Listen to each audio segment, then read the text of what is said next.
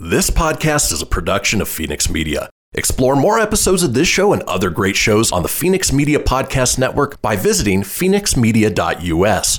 The views expressed do not necessarily represent those of the company or its advertisers and may contain language that's unsuitable for younger listeners.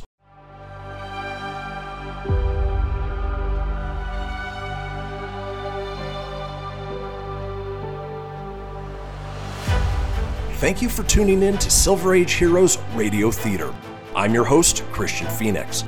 Now, growing up as a comic book fan of the 80s and 90s, I've always been fascinated with how storytellers translated these iconic heroes from the page to film, television, and radio. Long before we got the big budget CGI epics we enjoy today, children gathered around their radios to hear their favorite do gooders come to life with little more than their imaginations and these broadcasts from a time long forgotten.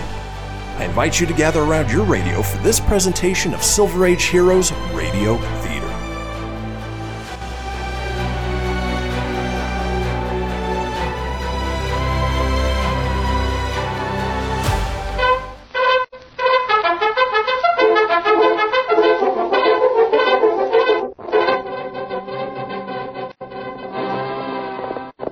Hail Silver! The fiery horse with the speed of light, a cloud of dust, and a hearty hi-yo silver, the Lone Ranger.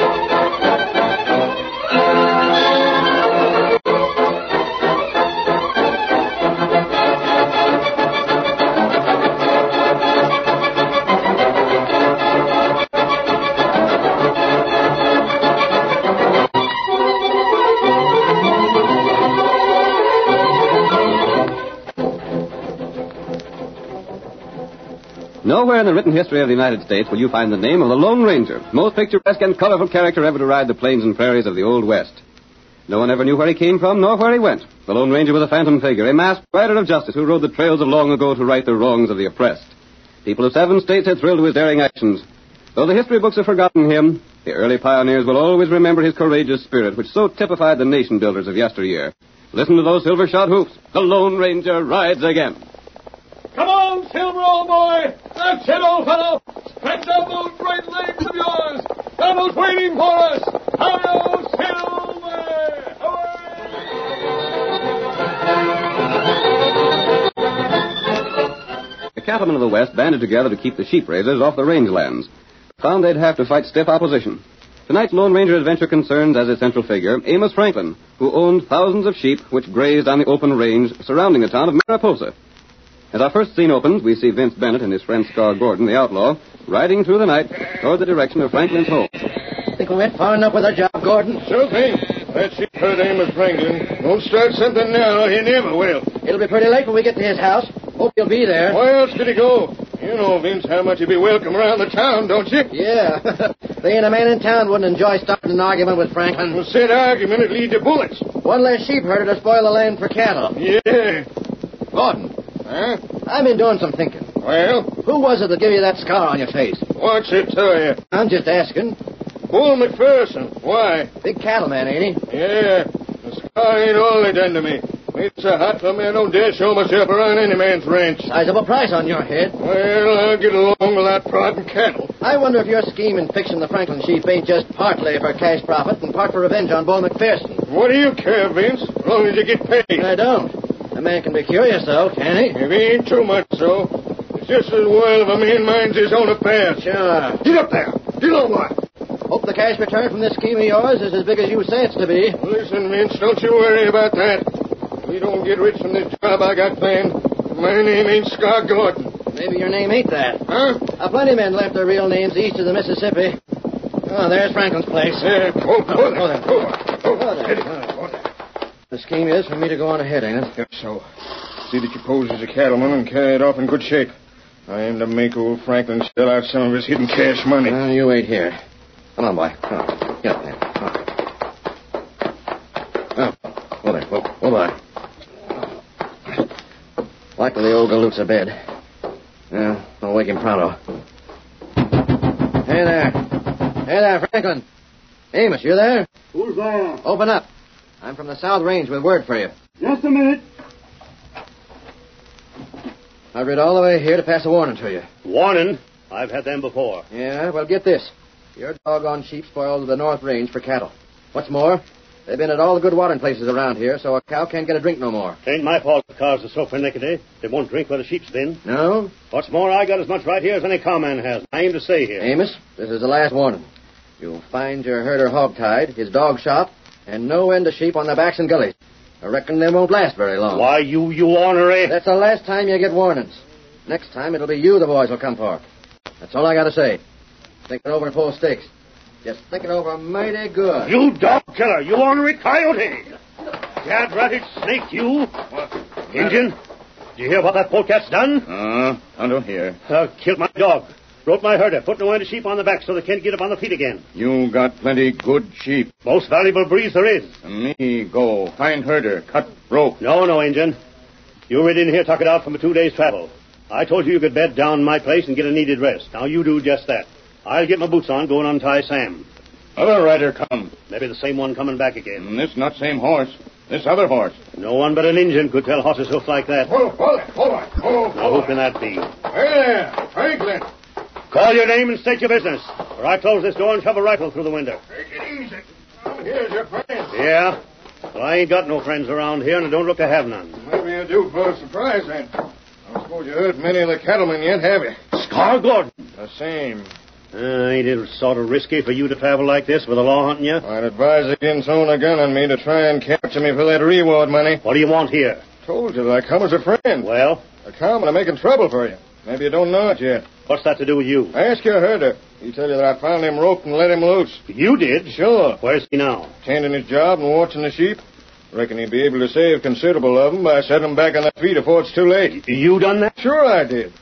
I ain't as black as them cattlemen has pictured me. Hmm, maybe not. Fact is, Amos, I'm hanker to give you a hand in fighting them critters. The cattlemen? The same. How? I got a plenty of men lined up with me. For the most part, the fellows like me that are hunted by the law. Yeah? Catch for a barn, a couple of cows, and things like that.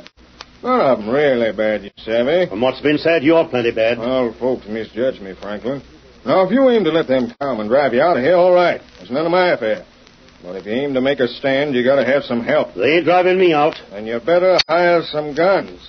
What about it? Now, that means a range war, don't it? Well, it's war or clear out. You can take your choice. I got as much right here as anyone. Sure you No have. matter where I go, it's always the same story. And you may as well make a stand here and show the cowmen that you aim to keep to your rights. By by hiring your men to fight for me, eh? Sure. That takes cash. Don't tell me that a man that's dealt in the quality stock you have for so many years ain't got cash. Maybe I have, but I just ain't sure I want to spend it for gunmen. But let's hear your proposition. Come on in there.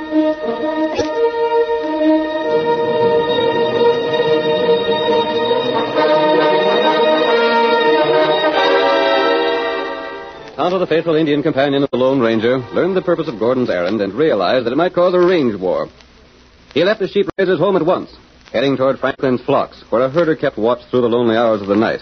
There, Tonto dismounted and spoke to the man. You, you get tired? Huh? Yeah, yeah. You got tired. You find sheep on back? Yeah, Hmm, tried to. They can't get around and look for him. Ain't even got my dog left. The ornery snake come and tied me. Uh, Me no. You wait, Injun. I want to send word. I, I can't leave the sheep. I want to let my boss know. Get him up, white fire.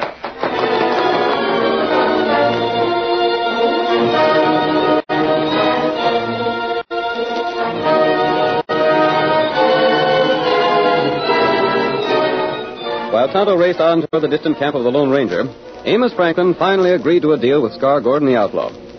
We find Scar one hour later as he draws his horse to a halt at a camp in a dry arroyo. His friend, Vince Bennett, and the rest of his gang are awaiting him. Hi, Scar. How'd you make out? Good as could be expected. Hey, you men, wake up. Turn out. I got some word for you. I told the boys you'd be coming here before daybreak. Can't you let a man get some sleep? Got plenty of time to sleep when we get our cash. Listen, boys, I got a job lined up. We got Vince Bennett here lined up with us. He proved downright valuable because he can go and come as he darn pleases in the town, being as he ain't wanted by the law. Well, what about it? What good will that do us? Now listen to me and you'll savvy. Amos Franklin aims to start a range war. That ornery sheep herder? Well, he maybe is, but he deals in quality sheep. Every one of them critters of his is valuable. He's a sheepman nonetheless. Take it easy, boys, and hear the scheme through. He wants to hire the lot of us to fight for him. He's got a plenty of money to spend, boys. That ain't all. If we clean out the cattlemen, we no longer have to be afraid of showing ourselves in town. You see what I'm getting at? The chance to wipe all the cowmen out and get paid for it, huh? And top it off by taking over their cattle. Scar, is that what you plan to do? Why not? But if that's what you was after, why didn't you just attack the cowmen in the first place? Yeah? And have them call out the army to wipe us out? They can still do it. Sure. But you don't think they will, do you? Well, I- Listen, Vince. A cowman would likely call troops to help put a pack of outlaws on the run. But it'd hurt their pride too deep if they call out the soldiers to lick a sheep herder. Oh, I savvy. Even if they won, they never hear the end of it. They'd be the laughing stock of everyone in the West. Calling troops to lick an ornery sheepman. Ain't likely, Ted. Pretty slick, I'd call it. That's the best scheme I ever heard of. You like a scheme, boys? You get Amos Franklin's cash. Everyone's cattle and the hounds as well. We just take over the country. That's it. And when we're finished with the cowman, then we'll drive the sheepman out. How's that? When do we start? Quiet, boys. So quiet there and let me finish. Go ahead. Let's hear the rest. We stay right here all day tomorrow. That gives Vince Bennett the chance to rile the cowman up, you see? And tomorrow night, the fun begins. Oh,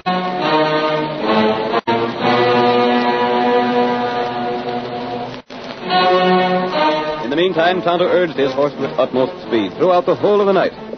But it was daybreak before he reached the woodland clearing where the Lone Ranger was camped, miles from Amos Franklin's ranch. Oh, oh, I got it. Oh. I didn't look for you to be here so soon. There plenty trouble. Trouble? Range war. Plenty outlaw near town. What do you mean? Then start fight. You come fast. Helmet, Get him silver. All right. I'll get silver ready to ride while you talk. Here, silver. Here, boy. Help helping you. Here. Here, saddle. All right, saddle. Now tell me what's going on.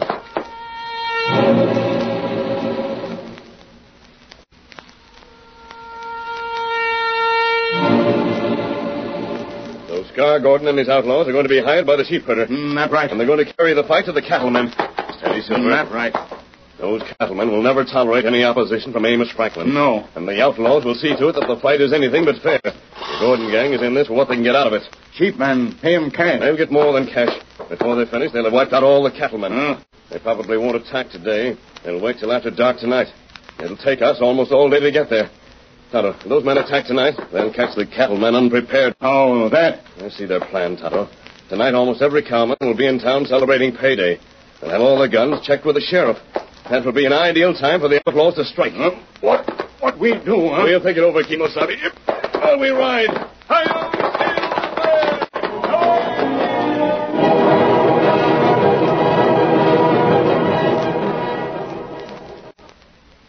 The curtain falls on the first act of tonight's Lone Ranger drama. Before the next exciting scenes, please permit us to pause for just a few moments.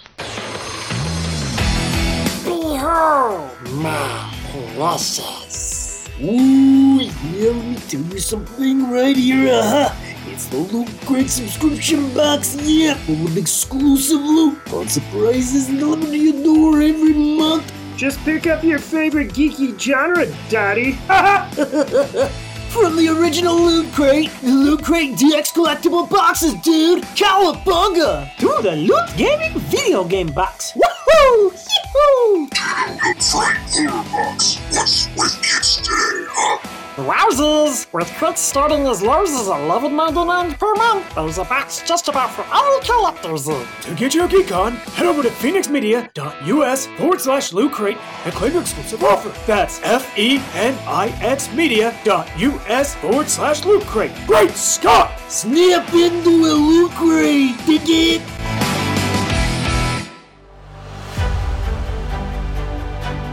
You're tuning in to Silver Age Heroes Radio Theater presented by Phoenix Media.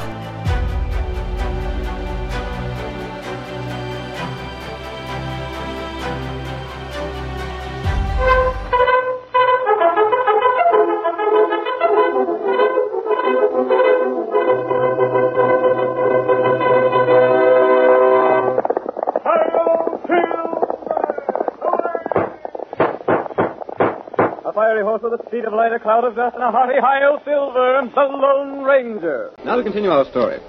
You will recall that in the first act of tonight's Lone Ranger drama, the outlaw Scar Gordon convinced Amos Franklin that the cattlemen of the district planned to destroy the sheep raisers' flock. Franklin hired Gordon and his men to defend him, but Gordon's plan included more than that. He hoped to run the cattlemen off the range and seize their herds. That accomplished, he expected to turn on Franklin and steal his sheep. Tonto, however, had overheard the conversation between Franklin and Gordon, and he repeated the facts to the Lone Ranger. Our next scene opens in the office of Sheriff Conway of Mariposa. The sheriff is speaking with a rancher, Bull McPherson. You may be the biggest cattleman this side of Pecos, McPherson, but you're not going to bulldoze me into driving Franklin away from here. But, Sheriff, he's ruined the range for cattle. Can't you see that? Well, what of it? What of it? That's what I said. If the north uh, range of town is ruined, then it ain't no good to you, is it? No. All right, then. Why don't you let him stay there? You know, your critters wouldn't go near none of the water on the north range now. Thanks to them on Reno Court sheep. Just so. Now, if we drive Amos away, what's he going to do?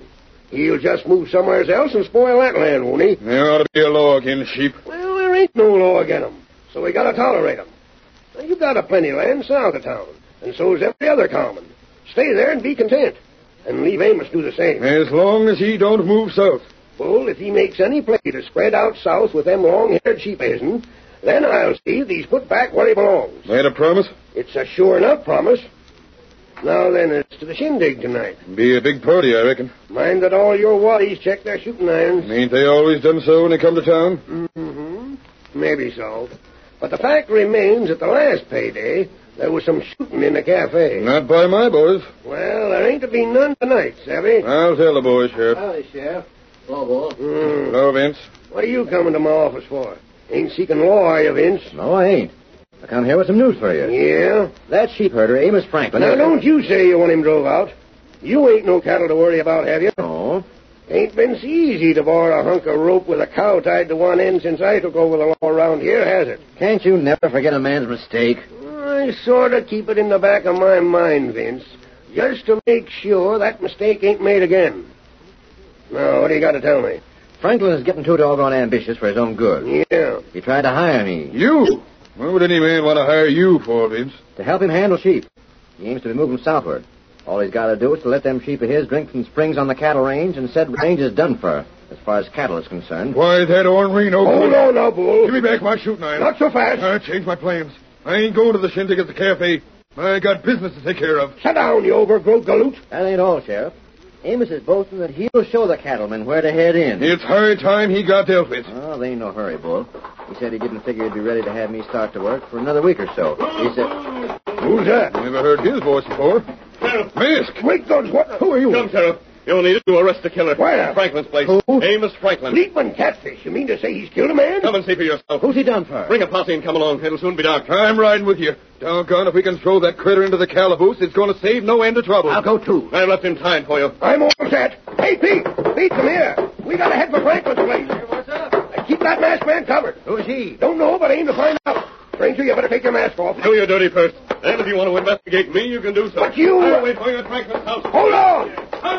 uh, He's, he's running away from me. Get him, maybe he's an outlaw. Should I take a shot? No, you blame fool. You can't shoot a man for being masked. Get your horse and chase him. Come on now, let's travel. Who the Sam Hill was it? Find out by and by. Get up there.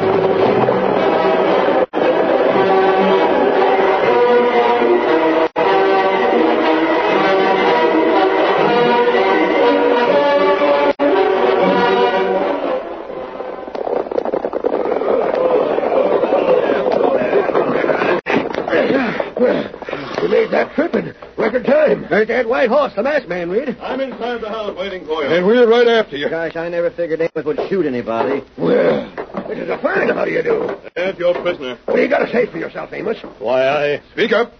I reckon it ain't no use of my saying anything. I ain't no chance of getting at your ear cattleman. Underration, Sheriff. He's played right into our hands. That Injun, the man you shot? I, I didn't shoot him. Then who did? I don't know. Tonto came here last night, didn't he? Yeah, said he was traveling. And I give him a place to sleep and some food. Then he rid away. Can you prove he rode away? Well, I. That is. Uh, Was anyone here with you at the time? Yeah. Scar Gordon. He was. Who? Scar Gordon? Well, I. What was that outlaw doing here? Why didn't you capture him and get the reward? Oh, gents, there ain't no use. Nothing I can say will help me. Gee, what, what did Vince Bennett leave for? Huh? He just went outside. There he is, boarding his horse. Oh, leave him go. We gotta take the prisoner to jail. Eh, come on, Amos. Now, gents, I swear I didn't have no hand in murder. I don't know a thing about it. Tell that to the judge. And jury. And the hangman. Here's where one sheep herder gets done away with, good and legal. it's too bad the rest of 'em ain't spuck enough to do a little shooting.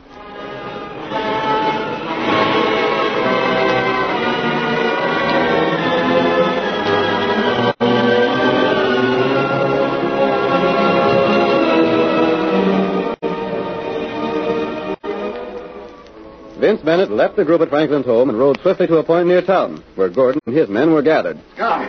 Scar. What's the matter? Didn't you do what you were supposed to do in town? Yeah, only we gotta change things. What do you mean? That blamed fool Franklin. Listen here, Bennett. You was to stop around at the sheriff's office and get the idea planted that Amos Franklin aimed to transfer his sheep to the South Range. That's what I done. And he was to tell the men that he didn't figure on doing that same right away. I told him that. Well, all the men were at the shindig tonight. We figured to attack. Ocha, Oh, let me tell you. Amos Franklin is in jail. What? What's he in jail for? Quiet down, you fellas. Well, then, Bennett, let me give the true facts. You say Franklin was in jail? That's right. When was he took there? Just a few minutes ago. I went to his place with the sheriff and Bull McPherson and the deputy. What did he do? He killed an Injun. Killed an Injun? I didn't think that sheep herder had gumption enough In jail for murder? That's right. It's a fine state of affairs. Don't you see? We can't attack now. We can't make the cattleman think that Amos is figuring on expanding the sheep land with him in jail for murder. No, Oh, sure not. Besides that, he won't be able to pay us. It ain't so much the money he was to pay as the cows we figured on getting. But now it's the same as if we attacked the common as a band of outlaws. Don't you see? Let me think. Shut your trap a minute, won't you? Yeah, sure. McPherson and the rest of the cattlemen will know that we ain't working for Amos Franklin now. That means they'll likely call the troopers out to fight against us. That's just it. All right, gents. The plan has changed. Uh, What are we going to do now, Scar? We're going into town just as we aim to do. Yeah? Then what? We're going to the jail and get Amos Franklin out. My thunder, that's an idea. We get him out. That proves to the cowman that we're working for him.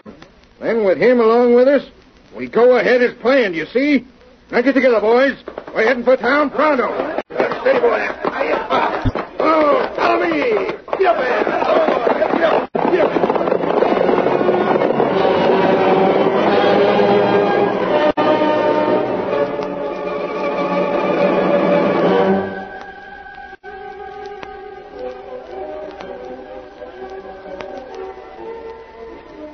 The outlaws moved into town according to their changed plans.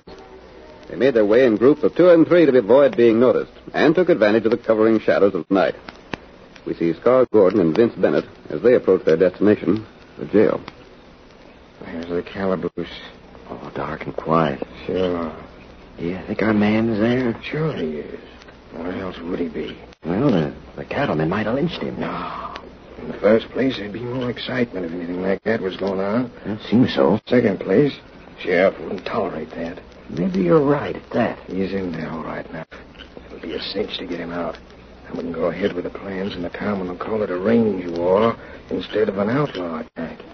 You savvy? Sure. Wait till I make sure the other boys are in place. Butch. All set, boss. Now for the other side. Hank. Waiting for the word from you. Close in and pass the word to them beyond you. Right, boss. Come on, Vince. I'm right with you. We'll close in from all sides. You and me take care of the guard. There's the guard. Come on, then. You hold the gun on him while I gag him. Heist on you. What matter? A redskin. may be making a mistake, huh? Why, th- this is the one... Me, feller, you think dead. What's the matter? This is the redskin Amos was supposed to have shot. What's he doing here? Me help set trap. Outlaw, come get prisoner. A trap! I'll show you. So fast! Oh! We got you covered. We're tricked. Shoot your way clear. Get the men. Come on, boy. We got every man you covered. You better surrender. Don't shoot. Don't shoot. I give up. Throw down your gun. Your honor is scheming polecats. Try and trick me, will you? Look here, what's this? Listen, Sheriff, you listen, Scar. We know your plans, savvy? Vince Bennett double-crossed me. Nope. He's to be jailed with the rest of you. You see, that masked man and the Indian learned your plan and told Amos the whole truth. So if the Indian played dead like he'd been shot to get me in jail. After Vince was here, the Indian and the masked man came up and told me the whole story. So we just waited here for you rats to show yourselves. Tricked by a doggone sheep And herder. for that job, the sheep herder can use the North Range as long as he blamed pleases. Yeah, if it hadn't been for him, we cattlemen would have had a plenty trouble on our hands. Amos, for the first time, you'll be welcome at the shindig in town. Come on with us. You boys throw them outlaws in the jail. Oh, Jenks, I, I don't want no shindig. I reckon if you don't mind, I'll go keep old Sam company while he watches my sheep. What's more, don't give me no credit. Thank the Lone Ranger.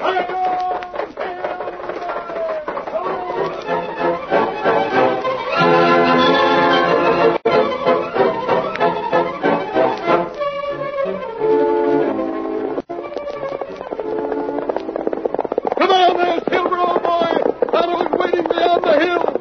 Hi-yo, Silver!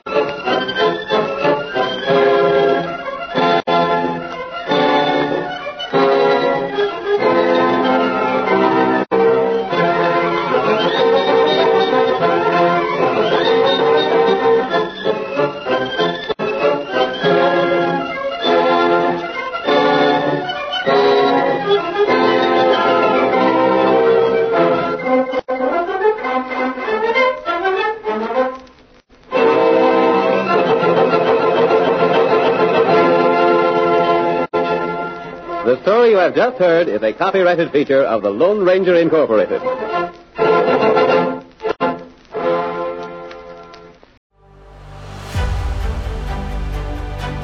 You're tuning in to Silver Age Heroes Radio Theater presented by Phoenix Media.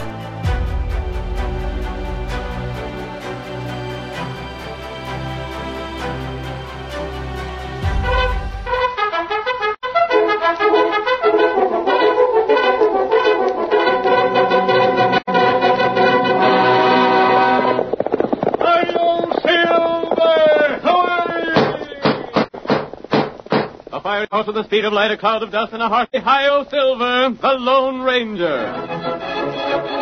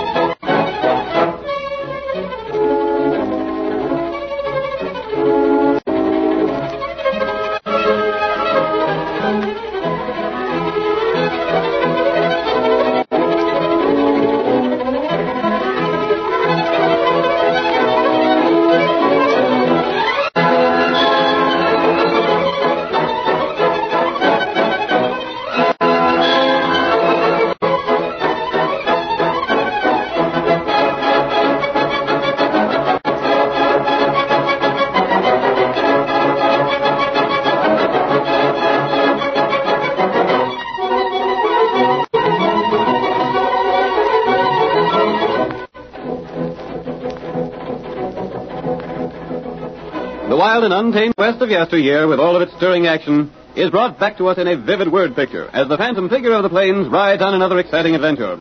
Listen to those silver shod hoofs racing down the trails of old. The Lone Ranger rides again. Come on, Silver, old boy! We have a big job to do! Someone's waiting for us somewhere ahead. I'll Silver!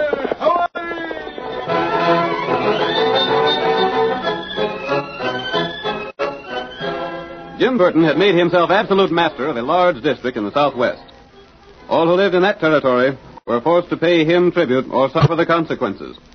His men, outlaws and hired gunmen, openly punished those who refused to pay. Homes were stripped, buildings burned, cattle stolen or poisoned. Men who stubbornly defied Burton were murdered. The gang had become so powerful that the law was helpless. In the first scene of tonight's story, we see Burton and his lieutenant, Bat Jordan, riding to the home of a rancher named Tyler. How much room in Tyler owes? Tyler? Well, let me look at the book here. Just a second, Burton. Well, don't be all day finding it. Yeah, here it is. He ain't paid for last month yet. Oh, eh? Huh? Well, I'll have to teach him a lesson. That's his prize bull over yonder, ain't it? Yeah. All right. Yeah, that got him. hey, what? Stop it! Burton, look at what you done! Oh, ain't that a downright shame? I rid Uh, over here to have a talk with you, Tyler. Why, you, you... Just an accident, that's all. I'm mighty sorry. I was just looking at my gun and went off and got that bull. Accident, my eye! Accidents do happen, Tyler. Yep, that's why it's smart to keep signed up with my company. Now, if only you'd paid up your fee last month, I'd have stood the loss of that bull. And because I didn't pay you, you shot the critter. I wouldn't be so quick to say things like that, Tyler. Especially when they can't be proved in court. Court? Everyone's afraid of you. You run the court the same as you run the sheriff and everything else in this part of the country. You'd be smart to pay up your dues and button up your lip, Tyler. You know, I think that just the fact that a man has signed up with me is enough to keep thieves and troublemakers away. Now look at how all my clients have been let alone. And look at how thieves have troubled them that ain't been registered with me. I know. When Bob Frisbee refused to pay you, he lost a hundred head of cattle from Poison Pool. Then when he still held out, his house catch fire. Bad accident. I was sorry to see Bob wiped out like that. Hmm. Yes, you was. And then there was Hank Fenton. My, but he had a streak of tough luck. Remember, Jordan, how them prowling thieves kept busting in his house and taking things? Yeah, he done well to sign up with us. His house is likely to catch fire easy. Yeah. Well, enough of that. Mr. Tyler, you owe just fifty dollars. That'll bring your payments right up to date. I ain't got no fifty dollars. No? Seems to me you sold some cattle last month. Ain't you been paid for it? I sent the cash to my niece at Red Bluff. That's bad. That's mighty bad. You should have thought of your own protection. Look here, Burton. I ain't a man to ask favors, but I've got to. My niece Betsy lost her paw, and she's coming here to live with me. Hmm, So you sent her all your money, huh? Her paw had some debts that she wanted to clean up before she left there. Now look here, Burton. Just leave me alone, and I'll pay you. I'll pay up in time if you just let me be. Tyler, I wouldn't do anything to you. You seem to think that I'm behind all the trouble around here. You ain't fooling me, Burton. Everyone knows about your gang and how you tell 'em to go to work on anyone that won't pay you. When do you look for this niece of yours to get here? As soon as you can. Might be tomorrow, or next week, or next month. Well, we'll be on the way. I sure hope you'll be able to pay up what you owe, Tyler. Been quite a long dry spell. They ain't no telling when a man's house might catch fire. Come on, Jordan. We'll go call on Mrs. Simmons. She's behind in her payments, too. Yeah, come on. Get up here. Get over. Get up. Get up here. Tad ratted. Rat. That poor bull. He ain't dead. I, I gotta take care of him. I'll go get my gun.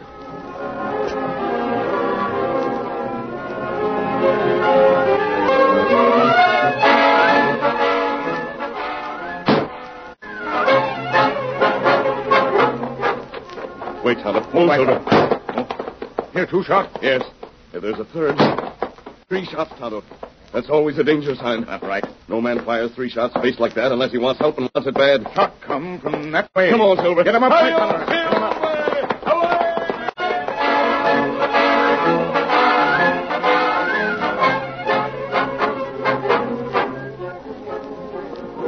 The Lone Ranger and his faithful Indian companion Tonto were riding along the trail when they heard the three shots. Throughout the West, three spaced shots were known as the signal of distress.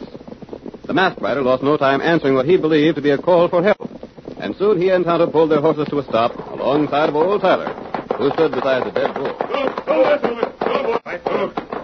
What's the trouble here? Trouble? A plenty trouble. But you're talking to the wrong man, stranger. How's that? I reckon you're looking for the boss of all the outlaws, Jim Burton. Well, he went to see poor old Widow Simmons.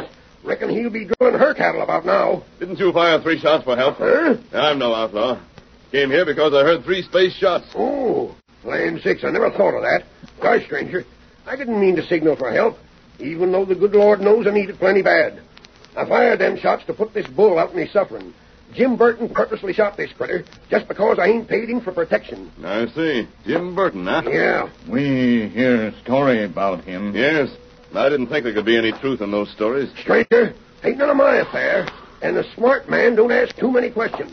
But why are you wearing that mask around here? I want you to tell me more about Jim Burton. Well, if you ride hard for the first White House you come to heading that way, you'll likely catch him talking to Widow Simmons. Very well. If she don't tell you all you want to know about Jim Burton, just come on back here, and I'll tell her plenty. Come on, Silver.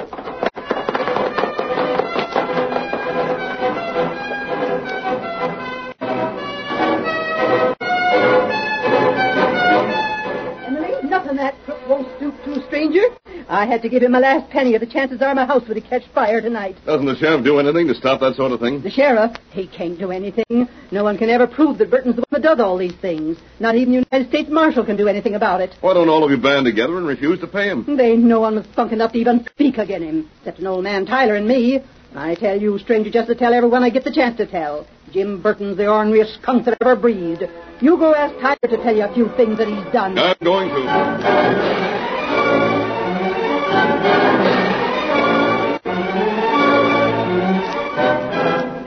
The Lone Ranger gathered all the information he could find concerning Jim Burton and his men. Among other things, he learned that many members of the gang were wanted by the law in other sections of the country. This knowledge suggested a way to break Burton's power. In town the next day, the men were gathered in the cafe. The masked man suddenly appeared in the doorway, his two heavy six guns covering every person in the room. Hold it! Every one of you stand still. It's a stick-up. It's no robbery. The man I want is Carl Lewis. Hold on there, mister. Grab him. Take his mask off. Out my house. Show... My hand. Leave your guns alone. Come on, Lewis. You're wanted for murder in Pecos. Burton, you ain't gonna let him get me. Burton, there's nothing to say. Come on. Now, let me go. Let me go. I'm covering the rest of you with one gun. Stay where you are. I'll be back, Burton, for some more of the crooks that you're shielding in this town. Now, let me go. Jim, God, help me. Ah. Help me.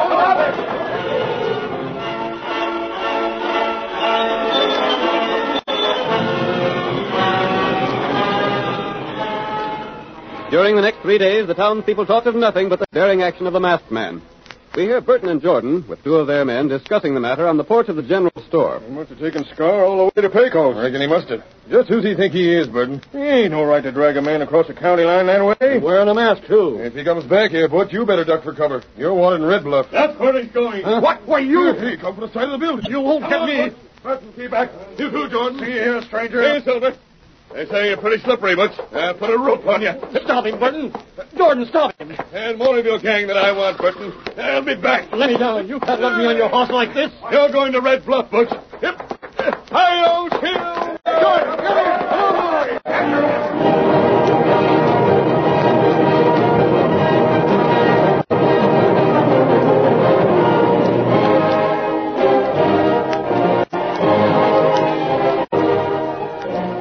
Within the next two weeks, the Lone Ranger struck at Burton's gang four more times. He appeared when least expected, forced an outlaw to go with him, and made his escape before his surprised victims could defend themselves. In all, he had taken six of Burton's men, and the gang leader was furious. We see Burton with Jordan, considering a method to get rid of the Lone Ranger. If that man is the Lone Ranger, he wouldn't touch you unless he had proof of something against you. I don't know about that. Maybe we've seen the last of him. I hope not. Jordan, I ain't going to rest till I see that man shot, unmasked, and planted six foot deep. As for me, I'm willing to let well enough alone. Well, I ain't.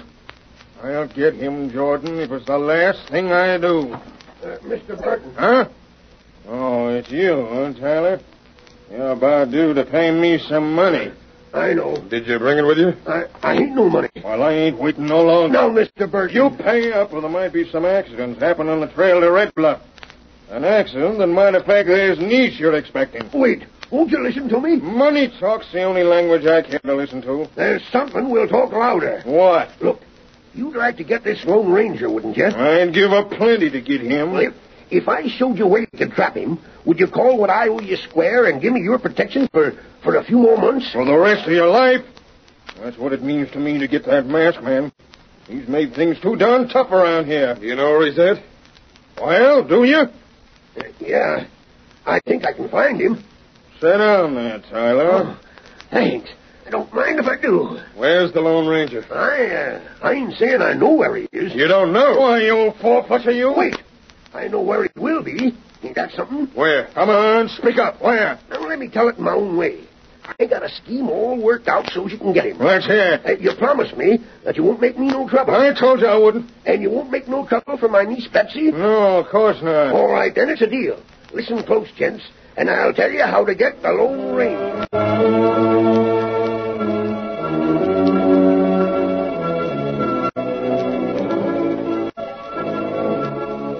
The curtain falls on the first act of tonight's thrilling Lone Ranger drama. Before the next exciting scenes, please permit us to pause for just a few moments.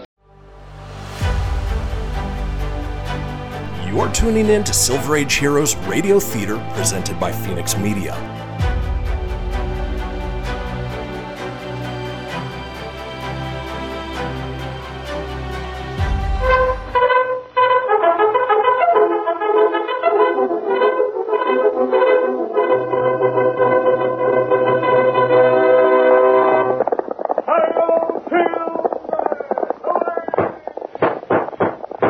A fiery horse with a speed of light, a cloud of dust, and a hearty high o silver, and the Lone Ranger. Now to continue our story. You will recall that in the first act of tonight's drama, the Lone Ranger learned of Burton's crooked activities. And in a series of daring raids, the masked man carried off those of Burton's men, known to be outlaws. In the meantime, Burton tried desperately to defend himself against the Lone Ranger's attacks. Let us pick up the threads of our narrative as Tyler completes the outline of his plan. Now, let me get this straight, Tyler. You're to show me where to get this Lone Ranger. In exchange for that, I'll see that you're protected from trouble of all sorts. It's a deal, then. You don't know when this uh, niece of yours is coming, do you? No, she ought to be getting here soon, though. She was only going to stay in Red Bluff till she paid up her pa's debts, then take her horse and ride down here. Maybe if she's good looking, I might take her to a couple parties. Now, hold on. One other thing I want in that agreement, Burton. Well? Jordan or none of the rest of your bunch are to come annoying Betsy. Oh, now, Tyler. All right, I'll see they don't. You hear that, Jordan? Yeah, I hear it. Now, suppose you tell us how you aim to get this Lone Ranger where we can get at him. Well, there's an Indian friend of his. I heard about him. His name's Tonto. Oh, That's right. What's Tonto got to do with it? I know where to capture the Indian. Yeah? You see, him and the Lone Ranger have been friendly with me. The Indian has been to my place several times already, and he'll be back again. Hmm? Now, if you was to capture Tonto, the Lone Ranger would blame seem know about it. Yeah, I suppose he would. All right. Then what'll he do? Come riding like lightning with a couple guns blazing? You needn't fear about being shot. The Lone Ranger never shoots to kill. He'll come in fighting fair. What about it? When he comes along the trail where you men are holding Tonto, making out to torture him so's he'll tell where the masked man is, he'll hit a pitfall. Pitfall? Sure. You boys dig a deep hole in the ground, then cover it with branches and things so he won't see it. He drops to the bottom of it, and that finishes it. By thunder, Tyler. You got an idea there. Why don't we just blaze at him with our guns? I'll tell you why, Jordan. You ought to know already.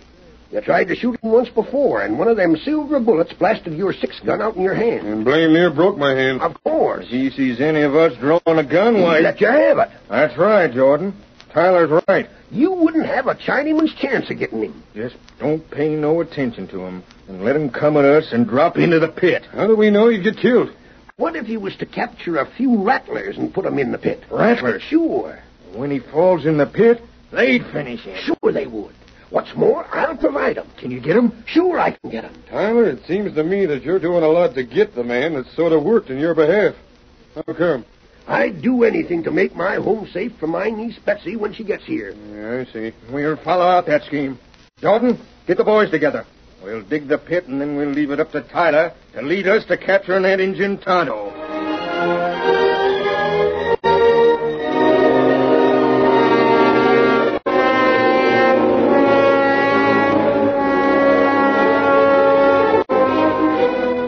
The Lone Ranger had captured all of Burton's men who had criminal records, but Burton himself was still free. Our next scene opens in the masked man's hidden camp. He and Tonto are speaking of their gang leader. We can't put another one of them in jail, Tonto. The rest have no crimes chalked against them. Mm, that bad. And even if they had, the one man we must get is Jim Burton. Hmm, that right. None of the others count. We can replace them as fast as we can capture them. Burton is the man who must be jailed. What jail him for? That's the problem. There's not a thing that can be proved against him. You know Sheriff here? I've talked to the Sheriff. He's honest, and he'd like to see Jim Burton's power broken just as much as we would. His hands are tied. Oh. Ah. Here, white feller. You're leaving now? Uh, I'm going to Oh, go see old man. Very well. Maybe someday we get Burton feller. Here's hoping, Kimosabe. see you by and by. Yes, Tonto. Get him up, white feller.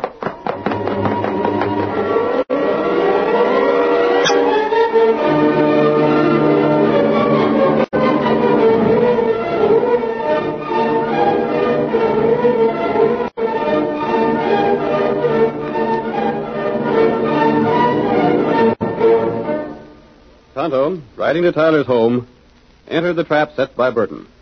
The faithful Indian drew his horse to a stop before the ranch house, prepared to dismount, and was immediately surrounded by the outlaws who advanced upon him with drawn guns. All right, Indian, just be quiet. Oh, what's this? Right your hands there, Redskin. You're captured. You got him. Make a move and we shoot. Watch him. We're watching him. Moving tight. you double crossed Brad. Sorry, Injun, but I had to do it. Pull those ropes tight. He won't get loose. You double crossed. It was you and me, Injun. Ah, no, Redskin. It's you or the Lone Ranger. Yeah, you got just one chance to save your neck. What you mean? Tell us where to find the Lone Ranger, and we let you go free. Uh, Not Tyler feller. Him double cross. It was you or me. You better do the same thing and lead us to the Lone Ranger if you know what's good for you. Me not double cross. Oh.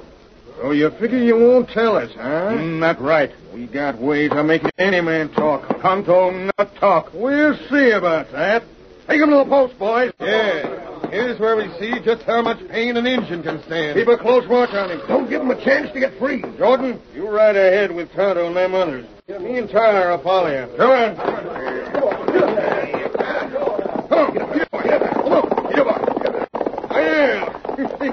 Tyler, it was easier than I figured. Yeah.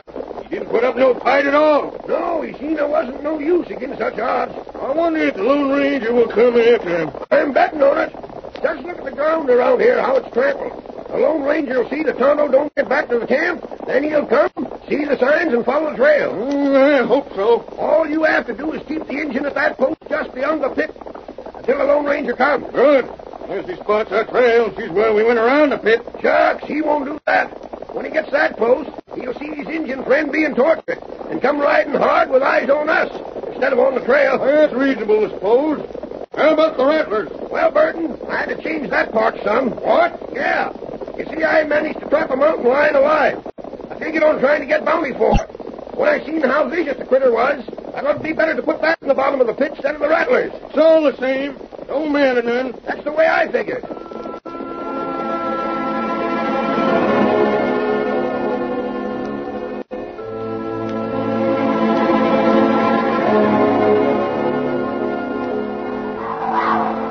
Tonto, bound with strong rope, was carried by Burton's men to a point along the trail that led from Red Bluff to town.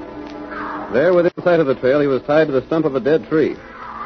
Not far beyond them could be heard the cries of the mountain lion supplied by Tyler, marking the location of the pitfall prepared for the Lone Ranger. We hear the outlaws as they wait for the masked man to appear in search of his companion. How much longer do you think you'd better wait, Burton? Guess we waited about long enough. That lame mountain lion down the pit's men's horses. Yeah, he's downright hungry. Reckon I'll move back to cover and have a look at him. Don't you do it. Why not? Them critters can leap higher than a man's head. He might get out. Tyler's right. he's sure making a plenty of noise. Yeah, he's pretty hungry. Oh, by the way, Well, I hope you made that pit deep enough. sure we did. Took the lot of us all night to dig it. Big enough for a man and a horse to drop in? Sure. Well, Burton, why don't you start on the redskin? We maybe should wait till we see the old ranger coming along the trail. Oh, what's the sense in that? Well, you seem mighty anxious for things to get hot for the redskin, Tyler. Well, taking part in murder don't appeal to me. Uh, I, I want to get it over with. Murder? This is your first murder, too, ain't it, Burton? Mine? Sure.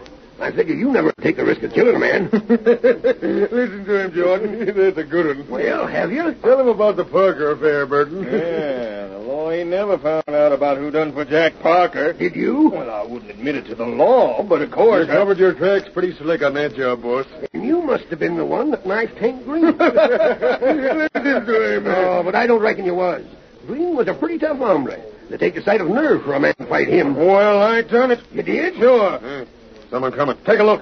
Stand ready with them lances to handle Tonto with. Oh. That ain't the Lone Ranger. That's my niece. Your niece? Yeah. She's heading down the trail. She'll fall into that hole. Stop her. Right ahead and stop her. We can't. There ain't none of us near to our horses. If she drops into that, we'll miss getting the Lone Ranger. Get for the horses. Hurry. They're behind that tree. We can't get to them in time. There's the Lone Ranger. He was behind them trees with the horses. How'd you get there? Ride! Ride, mister! Save Betsy!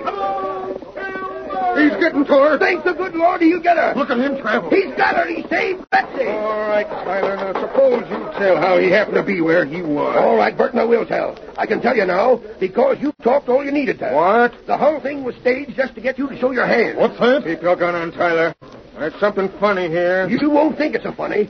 We wanted you to show yourself when all your men is murderers. You done that by setting this death trap. Well? Then I got you to talking about other murders you done. You see, Burton? Now there's enough on you to hang you. Yeah, well, ain't that interesting? Thought I double-crossed the Lone Ranger, huh? Well, it was him and Tonto and me that staged the whole thing for your benefit. I had the Lone Ranger behind them trees to hear what we said. Oh. Ain't no one else back there, boss. No. And when Tonto and Tyler are done for, there ain't no one but the masked man to know what was said there. And we're shooting him as soon as he gets in gun range. Get ready, boys. Oh, no, you won't. Why? Because after you gents finished with that pitfall, the sheriff took it over. And now he's got plenty of evidence again you. But deputies to back my hand. What? What order? They've been hid down there to hear the whole thing with ladders to climb out on. All the rest of that fracas side, boys. We got all we need. It's the frame-up. We gotta shoot our way out. You gents, cover them from behind. And I've got guns on you from here. Masked friend, cut rope. Give Tonto gun. You want to... Don't anyone else try to use a gun. You see, Burton, it's downright foolish to try and beat the Lone Ranger with guns. As for that lion, you polecat, that's an old toothless mountain cat that's just the same as a kitten. But he kept you boys from trying to look into it. We took a bunch and your men with you. Thanks, Tyler, for helping to trap these men. Sakes alive, mister. You repaid me in full. You saved Betsy's life. She's waiting for you beyond the pitfall. Hi-yo,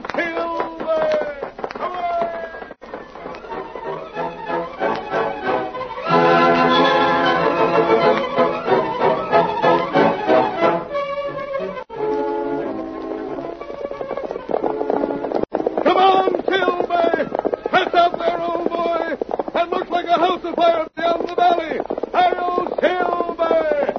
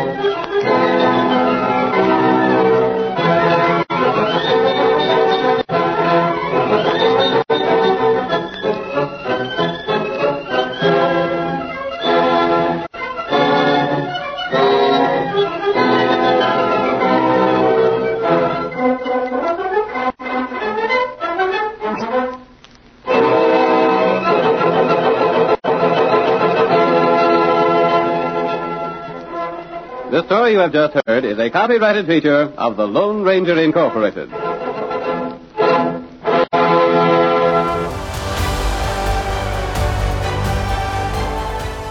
Get this and previous episodes of Silver Age Heroes Radio Theater wherever you get podcasts or by visiting phoenixmedia.us forward slash Silver Age Heroes. Join us again, same bat time, same bat station, for another presentation of Silver Age Heroes Radio Theater. Excelsior!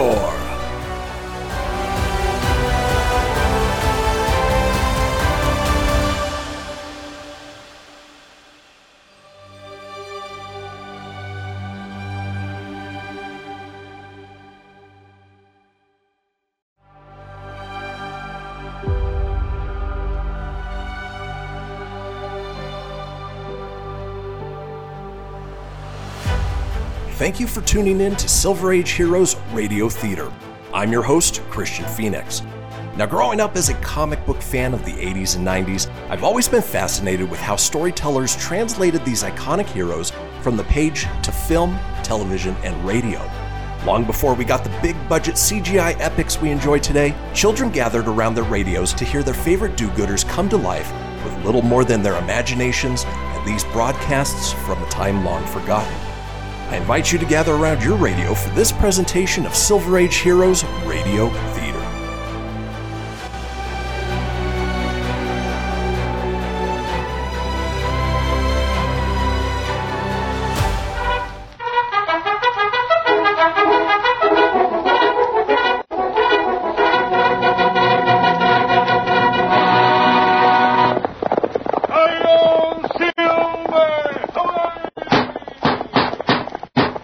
A fiery horse with the speed of light, a cloud of dust, and a hearty hi-yo silver, the Lone Ranger.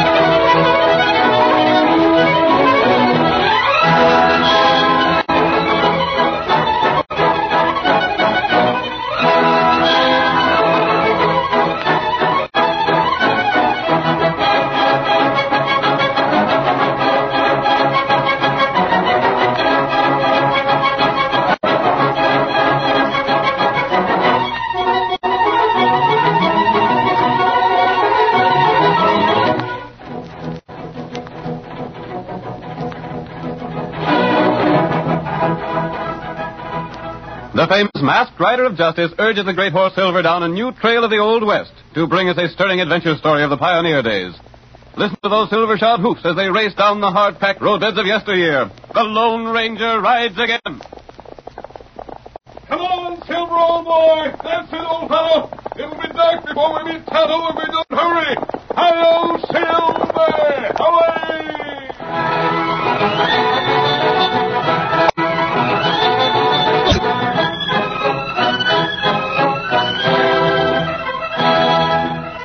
Shortly after nightfall, the Lone Ranger and his faithful Indian companion Tonto were riding toward the town of Osage when the glow of a burning building caught their attention. They immediately urged their mounts in the direction of the flames, hoping to be of help. We see them as they arrive at the scene of the fire. Oh, pull that over. Oh, boy. Oh, my God. Oh, we seem to be the first ones here, Tonto. Come on. We'll go inside. Might be someone trapped there. Oh, no, you won't. There, fellow, behind you. I'm a holding a rifle on you. Who are you? I'm the owner of this house, that's who. Is there anyone inside there now? No. And Where are the others? Well, safe in town. Now, mind your own business. Right and you- now, my business is to save what we can from that fire. I told you to keep out of there. Do you want everything you own to be destroyed? Ain't none of your affair. Now keep back or I'll start shooting. I don't want nothing to be saved. Why not? If I want my house to burn, by ginger it'll burn. I don't stand for an outlaw interference. I'm not an outlaw. You're wearing a mask. That's what yeah, you'll get away from here pronto. I'm not convinced that this house is yours. Now lower that rifle. Because I'm going inside before it's too late. I'll shoot you. Get him, Tonto. Oh, nigger, no. You keep him still. Rope him, Tonto. We can't take any chances on his getting loose. Let me fix him. Let me, let me go, I tell you. Let me go. I'll think about letting you go when I've examined that house. Him crazy. But Tonto, fix him. Hold this rope on him. Bless you. This'll hold him. Don't hurt him. Ain't nothing worth saving. Let me loose. Get you by this hand. Get Watch you. him, Tonto. I'll take a look inside the house. I'm loco, don't you? Well, I drat these ropes. You keep 'em still roped, not hurt. I'm warning you, sure as my name is Zeke Salters. When I get these ropes off, I'll show you. I'll learn you two hombres. Ain't nothing in that house. Nothing. You won't find anything in there, I tell you. Ah, Oh, we find out.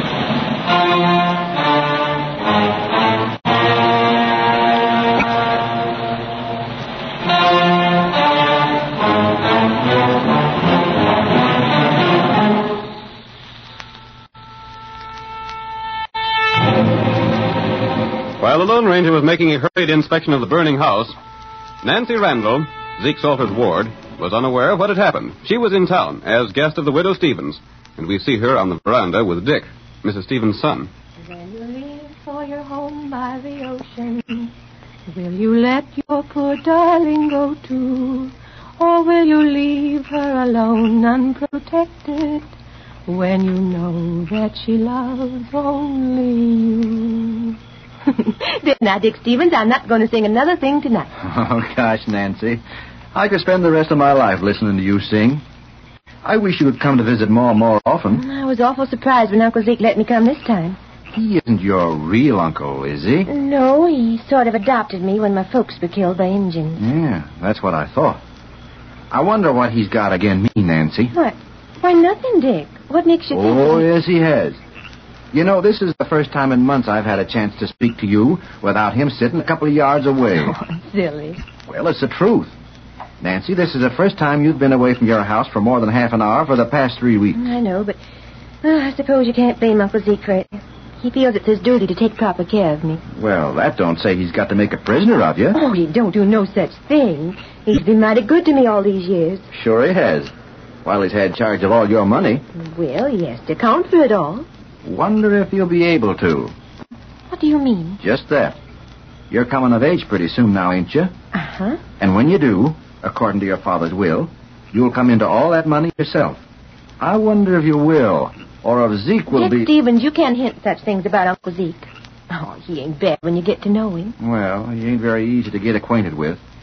He's the most unfriendly man I ever knew. He is not. It was him suggested I come over here to visit your ma. He did. Yes, he did. Told me to stay just as long as I was having a good time. That is, unless I wore out my welcome. no chance of that happening. I. Say, look over yonder. Where? See? Over toward your place. There's a glow over there. Looks like it might be a fire. But Dick's alive. I, I wonder if it. Hey, there's a fire over yonder. Dick, I, I wonder if it is Uncle Zeke's house. I'll go get some horses. We'll ride over that way and find out. I did. Dick Stevens, where are you? Here, Sheriff. Come on, we're riding over towards the south. Looks to be a fire over there. Maybe it's Uncle Zeke. It looks to be. Never mind your horse. Lem Purdy's bringing up his buckboard. You can ride on that. I'm a-going, too. There's be plenty of room. Come on, Nancy. Now, pull up there, Lem. Dick and Nancy are riding with you. Go there. Go, go, go. go there. Hey, Come on, Dick. Get aboard. Get aboard, Nancy. Looks like your uncle's place is going up in smoke. I'm a getting aboard. Uh, he- here, Nancy, I'll, I'll give you a hand. There. I'm ready. Let her go, Lem. Let her up them horses. Get up there. Get along there. Come here, get up.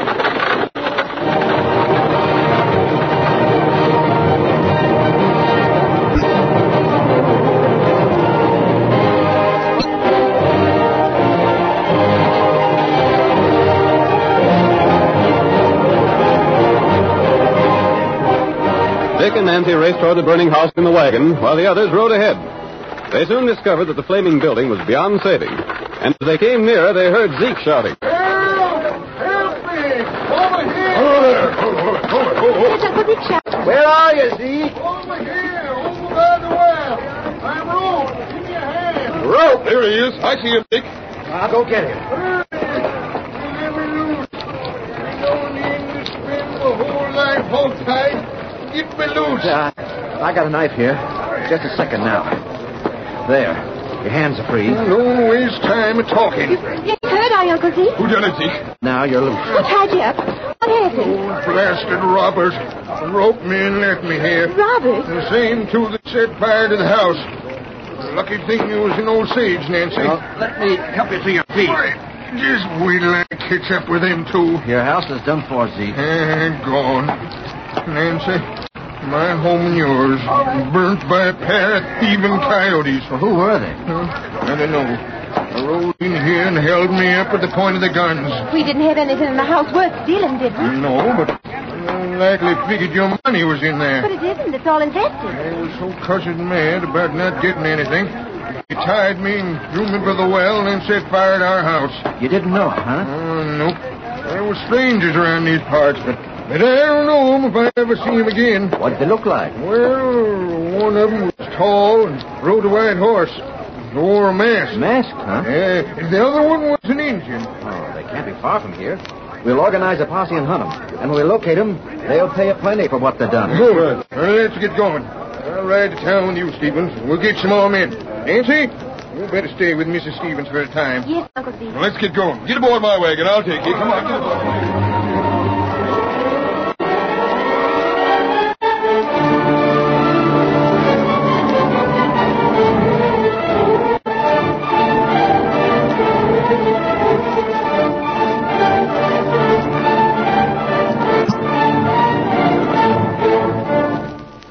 Several days passed. During the interval, the Lone Ranger had made a number of trips to town, investigating the strange behavior of Zeke's alters. We see him now in the well concealed camp he shares with Tonto, discussing the situation with his companion. Everyone's looking for us, so we must be mighty careful not to be seen, Tonto. Maybe we move plenty quick. I think we'll be safe enough here. No. No? Feller come here today. While I was in town? Huh. Who was it? Feller from east. Him go to town. How long ago was that? Maybe two hour. It for dark. Then we better do as you say and get on the move. Got camp ready. Zeke still insists that we're the ones who set fire to his house. Why him do that? Here, Silver. I can't imagine why he'd do it, Tonto. We saw him at the fire, and he wouldn't accept our help. Mm, that, that's right. There's something mighty strange about the way he acted. Get the blankets rolled. Uh, him crazy? No, he doesn't seem to be crazy. What's more, everyone thinks quite well of him. He's been mighty good to the girl he adopted when Indians killed her parents. Yeah. Uh, Now we ready to move. Your horse. Here, white feller. Him all ready to travel. How did the stranger find the camp? Him lost in wood. Oh, came here by accident, huh? Mm, that right. Him from east. Yes, so you said. Him no girl. Nancy Randall? That, that right. What was his name? Him name Grant. Grant? Huh? Did you tell him about the fire? Uh huh. Him pretty much surprised. Steady there, Silver, old boy. Him ask if girl alive. What did you tell him? Tell him girl in town when fire come. Well, we're going to find out more about this man named Grant. He may be the key to the situation. Come on, Tonto. Hi-yo, Silver!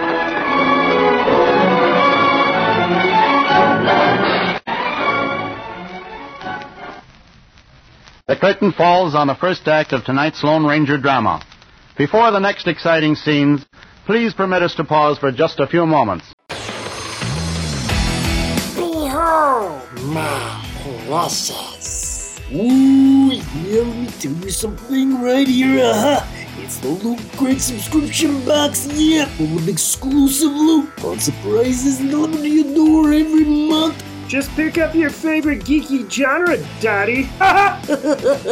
From the original Loot Crate, the Loot Crate DX collectible boxes, dude! Cowabunga! To the Loot Gaming video game box! Woohoo! Yee-hoo! It's right here, Box. What's with kids today, huh? Rouses! With crits starting as low as 11.99 per month, there's a box just about for all collectors. To get your geek on, head over to phoenixmedia.us forward slash loot crate and claim your exclusive offer. That's E F-E-N-I-X media.us forward slash loot crate. Great Scott! Snap into a Loot Crate! Dig it?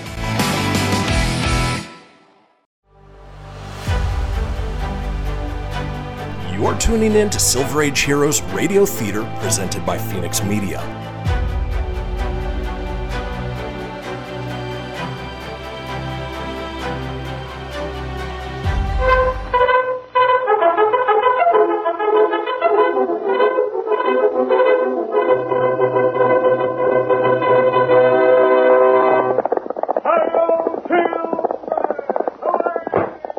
A fiery horse with a speed of light, a cloud of dust, and a hearty high o silver, the Lone Ranger. Now to continue our story. You will recall that in the first act of tonight's Lone Ranger drama, Zeke Salters not only refused the aid of the masked man and Tonto when his home was burning, but later accused them of having set fire to the building. The Lone Ranger remained in the district to learn the reason for Salters' action, and during the course of his investigation, he discovered that a man from the East was somehow involved in the strange affair. Our next scene opens in the Stevens home. Mrs. Stevens, her son Dick, and Nancy are present. Uncle Zeke is hard to understand sometimes, but he's really awful good, Dick. Maybe it's according to how you look at it. Now, Dick, the only reason Zeke won't let Nancy have a lot of company is because he don't want her to marry till she comes into her own money. Maybe so, but just the same. I'll I- admit, son, Zeke is mighty curious at times, but all the same. All the same, I don't know what I'd have done if it hadn't been for him. He's been just like a father to me. He could well afford to be.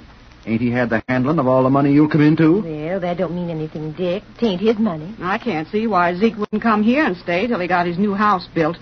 My sakes, we got more room here than we can use. I suppose he wanted to be closer to the new house he's building. Likely. Well, as for me, I'm glad he ain't here. This is the first chance I ever had to really talk with you, Nancy. Dick, you might be better off hunting them two that fired Zeke's house. We have hunted, Ma. Gosh, we just about scarred the whole neighborhood for miles in all directions. Wonder what they'd do such a thing for. Do you know, Nancy, it's my notion that they come intending to abduct you. Oh, Dick, you don't think that. Yes, sirree. That's the sheriff's notion as well as mine. And Nancy not being there, they were so hopping mad, they set the house afire. Yep. And maybe Zeke had some inkling of that and sent you to spend some time with Ma. Wonder who that be. I'll go see. Who is it? It's me, Dick. Dick Salters. Come on in. Uncle Zeke, I'm glad to see you. Has any strangers been around here? Well, no. Not around here, Zeke. You ain't seen nothing of no strangers? Not a thing. Why? Wh- What's the matter, Zeke? You look all head up. I am. What's the trouble? Trouble aplenty. See here, Nancy. If anyone, I don't care who it is, comes here, don't let 'em see you. But why? Them's my orders. Dick, well, listen to me. I'm a listening. Go ahead, Zeke. You claim to care something about Nancy. I do. All right, then. You pay strict heed to what I tell you. If anyone comes here that you don't know, pull a gun on 'em and keep 'em away. Is there a scheme underway to abduct Nancy? Maybe so. Yeah, that's it. I reckon they must be. Who's that? That's Lemma calling to you. He's riding down here mighty fast, too. Dick, Dick, hey, deputy, you want him down? Who, me? Here, come fast. Come on the run. We got the masked man. You have? Yep, the sheriff and four other men's holding him and the engine at the point of a gun down in town. Then you got the one that set fire to our house. Good, good work, Lem. I'll be right with you. Uh, Where's my gun belt? I don't know where you leave your things, son. Oh, here it is. You don't need no horse, Dick. Just down the road a piece. I won't take no time to get on. I want to see the face of that masked man. You'll see it. The sheriff's got him and the engine both hogtied. Let me go. You stay right where you are, Nancy. But I You wanna- stay right here. Keep an eye on her, Mrs. Stevens. I will, Zeke. Hurry, Dick, hurry. I'm ready. Come on, Zeke. Come on, Lem. Let's Come get traveling. on, Lem. You're going on in.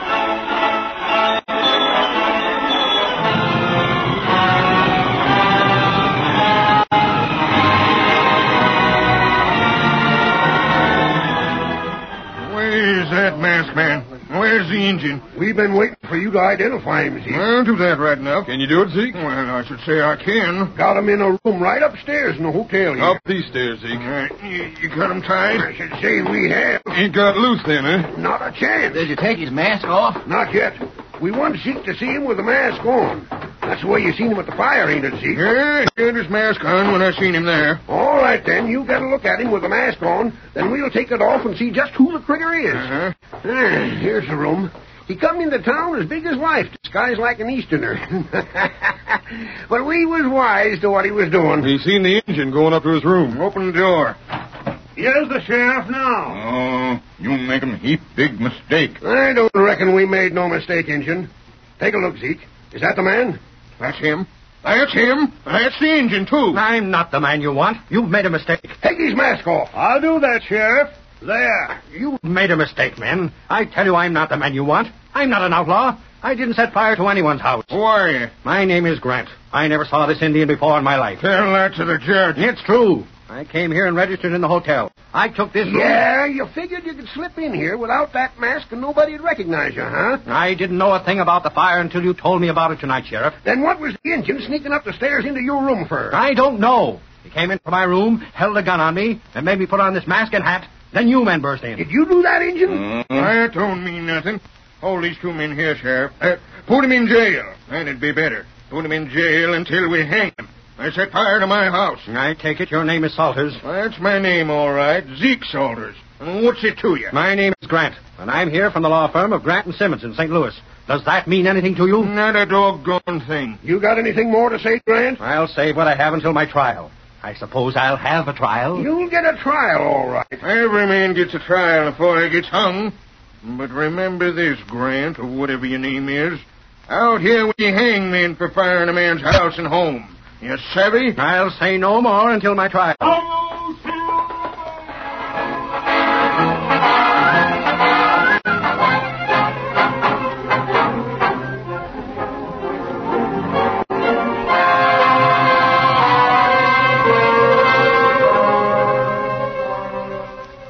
The sheriff arrested Tonto and the Easterner and took them to jail. But in the meantime, the Lone Ranger rode swiftly to the Stevens place. There he dismounted and entered the building without warning. My sakes alive! Mrs. Stevens, don't be alarmed. The masked man! What are you doing Nancy, here? I want to speak to you. Please listen to me. How'd you get away? They had you tied. No, there was another man who was tied. A man named Grant who came here from St. Louis. What do you want? You set fire to our house. You're wrong, Nancy. Everyone believes that. That's why no one will follow through to learn the true story. What do you mean? Your uncle set fire to his own house. That's not true. Tonto and I were there. We tried to help him save some of the things in the house, but he didn't want us to. There was something in there he wanted destroyed. No, no. You can't come here and hint such things about Zeke Salters. Tonto will be in jail with Mr. Grant. I want him to learn just why Grant came here. Meanwhile, I want to know what was in that house. Well, everything we owned. You have a lot of money in your own name, haven't you? Yes, Would Zeke take that money? we couldn't. He has to give it all over to me with an accountant as soon as I'm of age. When will that be? Next week. As soon as that? Yes. That's something to know. Look here, mister. You can't get away with this sort of high-handed proceeding. You can't come here masked and ask a lot of questions. Dick Stevens will be coming back soon, and you better not be here when he comes. Listen carefully, Nancy. I did save something from that house in spite of your uncle. What was it? I'll tell you after you come of age. We'll see just what Zeke is planning. There's the man coming back. Good. Now this man will get caught. Whose horse is that? Come on, we'll see pronto. Now you're trapped. You can't get your horse. The men have come. I'm leaving my rear door. We'll meet again, Nancy. Hey, who's that man? What are you doing here? He went the back way. Hey, Stop get him. him. Stop him. Horse. Get him out. Cover him. Don't let him get that horse. Stop him. Come on. Come on.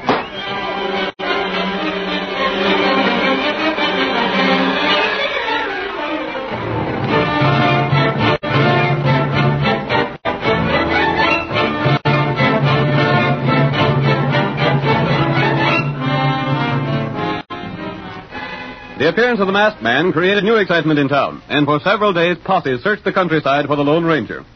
But when the day set for the trial arrived, the mystery rider was still missing. We see Zeke Salters, Mrs. Stevens, Dick, and Nancy approaching the courthouse together. There's old Zeke. Hi, Zeke. Get up here in front. All right. Let's get this trial underway. I reckon we can all sit here together, can't we, Zeke? Sure. Set yourself down, Waiter Stevens. Uh. I ain't a. Reckon it won't take long to get rid of them two prisoners. But, Zeke, if that masked man that come to our place the other night fired your house, then the one that's in jail, Mr. Grant, he can't be the man. Grant's with the engine, ain't he? Sure. All right. Well, There must have been another man come scare Nancy and her ma. Zeke, there's something I want to ask. Now, next week, Nancy comes of age. No, and I- she don't. What? She don't come of age for another year Well, yet. Uncle Zeke, I always thought I was to come of I age. ain't said nothing, Nancy, when you been talking of your age. But you're a whole year off. Order in this court. Now we'll get the truth. Quiet there, Zeke. We come together here figuring to try a couple of men for the burning of Zeke Salters' home. Things have come up, though, that call for something other than a trial. There's things to be cleaned up first. Bring in Mr. Grant. Take the stand. Never mind swearing him in. What sort of trial is this? Tell your story, Mr. Grant. I'm from St. Louis, representing my firm, Grant and Simmons. Uh, some time ago, Zeke Salters adopted Nancy Randall, and he was in charge of the estate left by her father. Sure, I was. We wrote him several times as the attorneys who prepared James Randall's will. Salters finally replied, uh, refusing to give us satisfactory accounting of the estate. Ain't none of your business. That's all for now, Grant. Zeke, did you write Grant and say that Nancy wouldn't come of age for another year? I did, and it's true. All right. Now, you can't be called on to give an accountant till she comes of age, can you? No. You know blame well I can't. That's all for now. Miss Nancy, you stand up. Me? Yep. I want to ask you something. Is there any way that you could prove your age? Uh, Well, only uh, only Zeke Salter's word, that's all. I always thought I'd come of age next week. Hmm. Did you ever read your mother's diary? I never saw it. No. Never was such a thing, as far as I know. Did you ever see your mother's Bible? that was said to have been with her things when you was found. No, I never saw it. They was in your house, Zeke, wasn't they? No. That's curious. I thought they was. They've been half burned by fire. And I've got 'em here, and they prove Nancy Randall's age. They keep me here. They was burned up. What's that? You're trying to free me. Hold on, nobody's trying to frame you. If you've been honest, you can account for Nancy's cash right now just as well you can a year from now.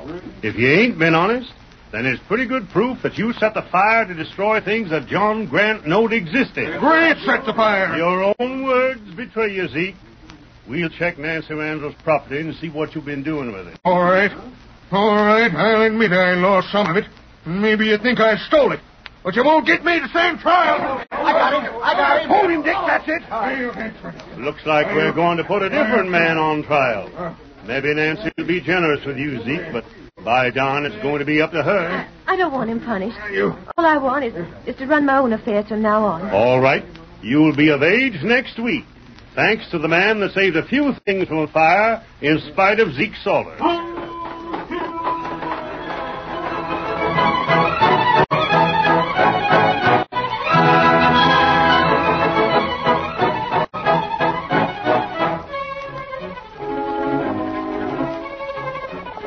Come along there, Silver, old boy. There are vigilantes in Greenville.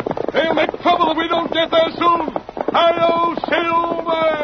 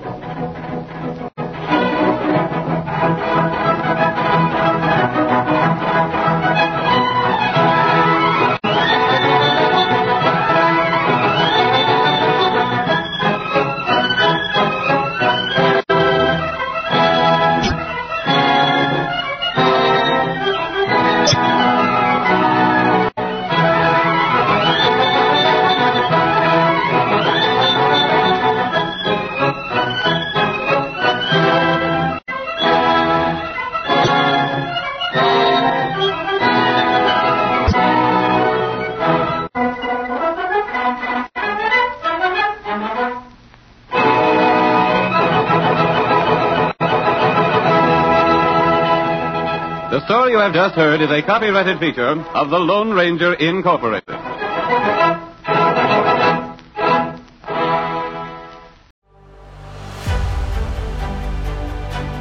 You're tuning in to Silver Age Heroes Radio Theater presented by Phoenix Media.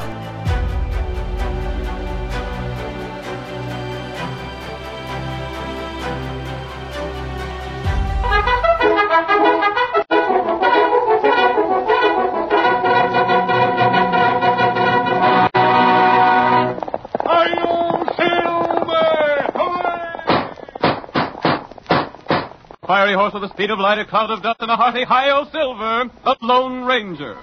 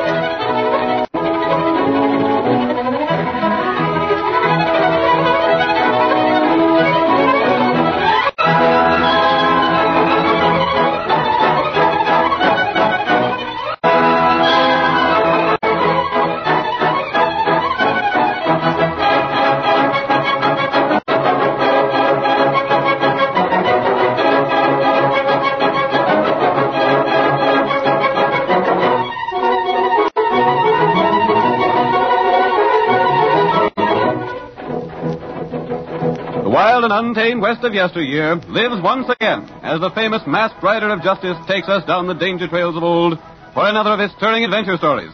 Listen to those silver shod hoofs as they race over the hard packed roadbeds of long ago. The Lone Ranger rides again. Come on, Silver! That's it, old fellow! We're riding the Texas trails today! We're needed, Silver! The Tonto's waiting for us uh, on the trail ahead! Hi-yo, Silver!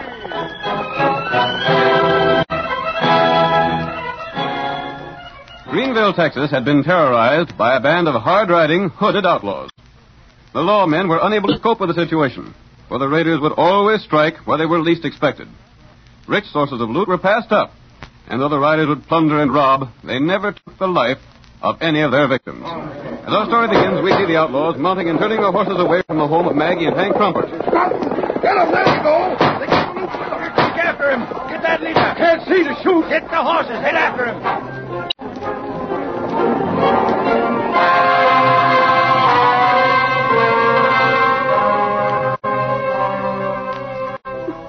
Oh, Hank, Hank, they took everything. Everything that you and me had set by for our old age. There, Uh, there now, Maggie. After all, they left us alive. That's something to be grateful for. What's the good of being alive now? There ain't nothing ahead for us but starvation. Try and buck up, Mrs. Crumpot. Maybe the men will capture those raiders. There ain't a chance of that, Betsy. Them raiders have horses that are too fast for any of our men to catch. Rot it all, anyhow. That's six times they've raided someone around Greenville. What's the matter with the law around here? Cleaned out. Everything gone. Oh, Hank, what'll we do now? Now, Oh, don't you worry, honey. I'll take care of you somehow. You're too old a man to do any more work, Hank. You slaved all your life to get the same as them crooks stole. The folks around Greenville won't see you go hungry, Mrs. Crumpot. Not try and bear. Oh, charity. We'll have to live on charity. The lawmen might overtake 'em, Maggie. They won't. Even if they do get close, them raiders will just shoot them down. I wouldn't say that. It's a curious thing about them hooded men. They don't hanker to Hmm? kill. They never killed anyone yet, have they? Not as I know of. They did. They did so. They killed poor Zeke. They got him tonight. They did? Is is Zeke Lucas dead? Of course he is. One moment. Oh, Another of 'em, I'll... Steady there. Don't reach for the gun. Got me covered, huh? oh Hank, Hank, don't fight him. Please listen to me. This one's come back to get anything the others overlooked like as not. No, I'm not one of the outlaws. Who who are you then? Why, you miss. I'm here for information about the raiders who just left here. Well? I've heard about that band of outlaws, but they seem to strike no place else but here in Greenville. Well, they come here plenty frequent. Have they ever attacked a bank, a store, or an express office? Not as far as we know. Always a private home, isn't that the case? Yeah. But who are you? They always pick on old folks like the Crumpots here. They ain't the nerve to stack up against real gunmen that could defend themselves a mite. They rob the most substantial citizens of Greenville, don't they? Yes, they do. They cleaned out my folks the first time they come here. Then, then after robbing Betsy's father, they robbed Clem Burbank, then Dave Olstrom. Let me ask another question. A half-breed named Manuel Mendoza was captured and hanged here, wasn't he? Yeah. I recollect that ornery breed. I was on the jury that sent him to swing for murder. And who else was on that jury? Now, let me see. There was Clem Burbank. One of the men who had been robbed. That's so, come to think of it. My father was on that jury. And he was robbed. Sakes alive, Hank. Come to think of it, Dave Olstrom was on the jury, too. Remember? Yeah, and he was robbed.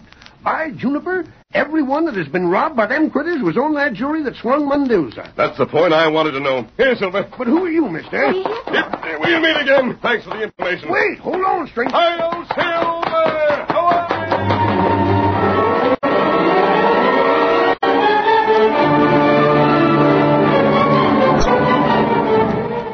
The quickly formed posse that rode out after the hooded outlaws had raided Hank Crumpart's home soon lost sight of the fleeing bandits.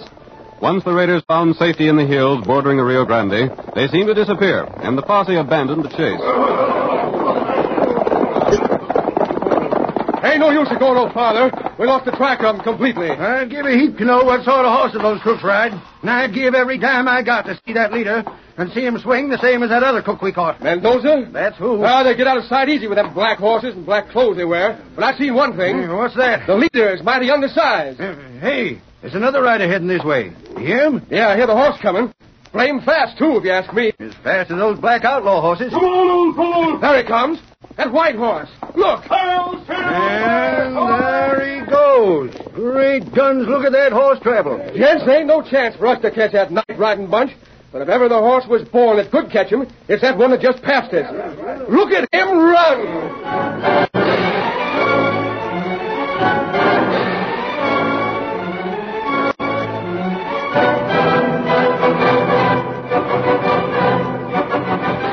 The Lone Ranger urged the great horse Silver onward through the night to join his faithful Indian companion Tonto in their camp.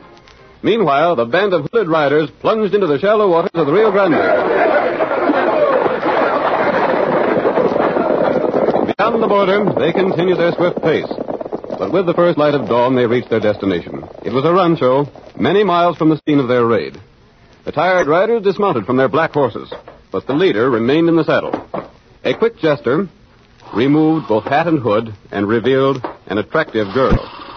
Who has brought the money? Put it over there and then stand back in line. I have something to say to you all. Be quick. She's very angry. What is wrong? Now, hear me. I have give the most strict order that no one is to be shot dead. Why was I disobeyed? Senorita Mendoza. Speak. Are you the one who shot to kill? No, no, senorita. It was not me. I want only to say it was dark. No one knows whose bullet brought death.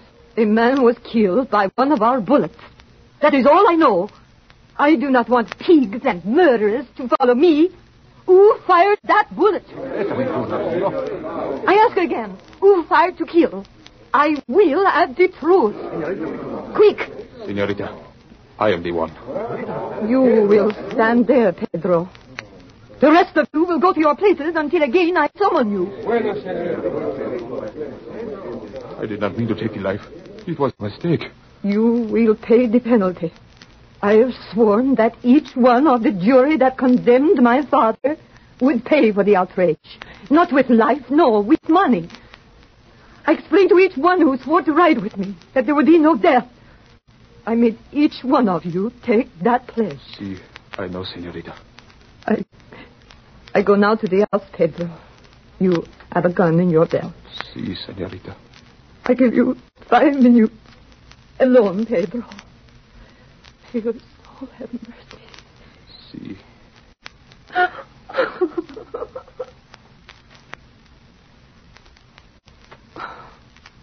Will you have the courage?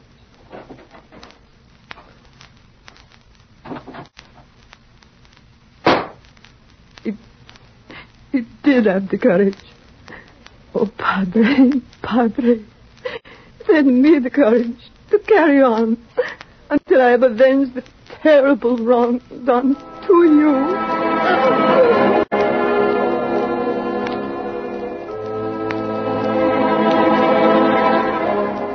The Lone Ranger's ride on his great horse Silver brought him at last to his camp. Tonto was waiting for him, and when the masked man told his faithful companion what had happened earlier that night, the Indian said, Me no Manuel Mendoza. There could be no other purpose in these raids, Kimosabe, than to injure the people who sent him to the hangman's tree. Not Mm, right. Six men have been visited and robbed by these fat riders. We maybe catch raiders next time. Uh. We want their leader, Kimosabe. If we capture the men, the leader would have a new organization built in no time. The only people who have been attacked are those who were on the jury that convicted Manuel Mendoza. There are still six who have not been attacked. One of those six will be next. Mm, that right. We go to Greenville and watch for those raiders. Their horse plenty fast. But none as fast as Silver. Tonto, we are heading for Greenville.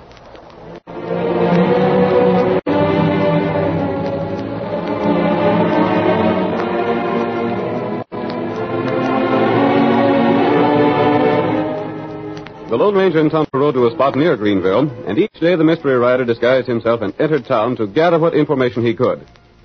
In the meantime, the townspeople had recognized the fact that only those who had served on the Mendoza jury were being attacked. We hear Hank and Ma- uh, Maggie Crumpart speaking. Maggie, there are sure six worried men in Greenville. I reckon the whole town's worried, Hank.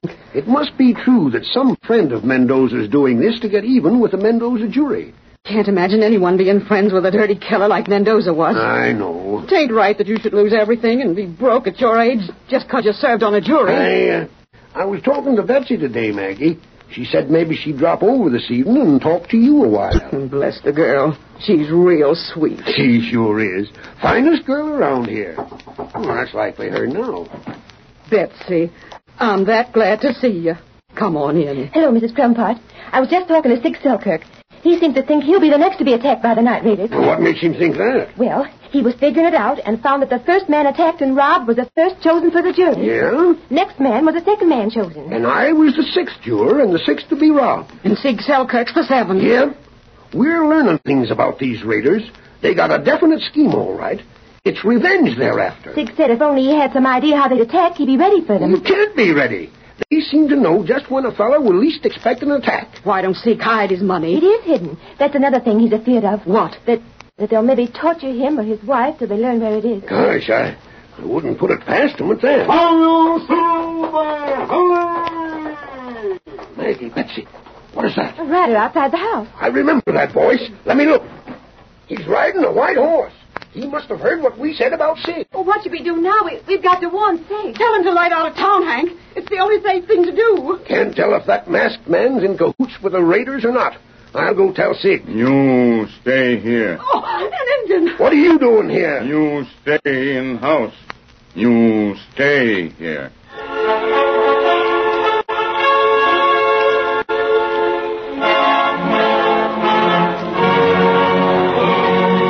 The curtain falls on the first act of tonight's thrilling Lone Ranger drama.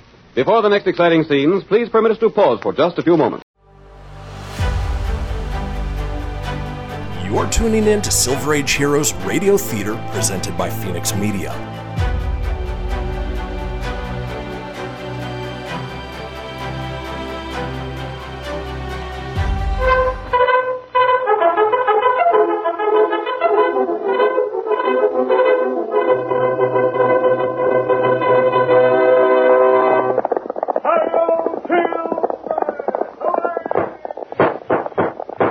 A fiery horse with the speed of light, a cloud of dust, and a hearty high o silver, the Lone Ranger. Now to continue our story.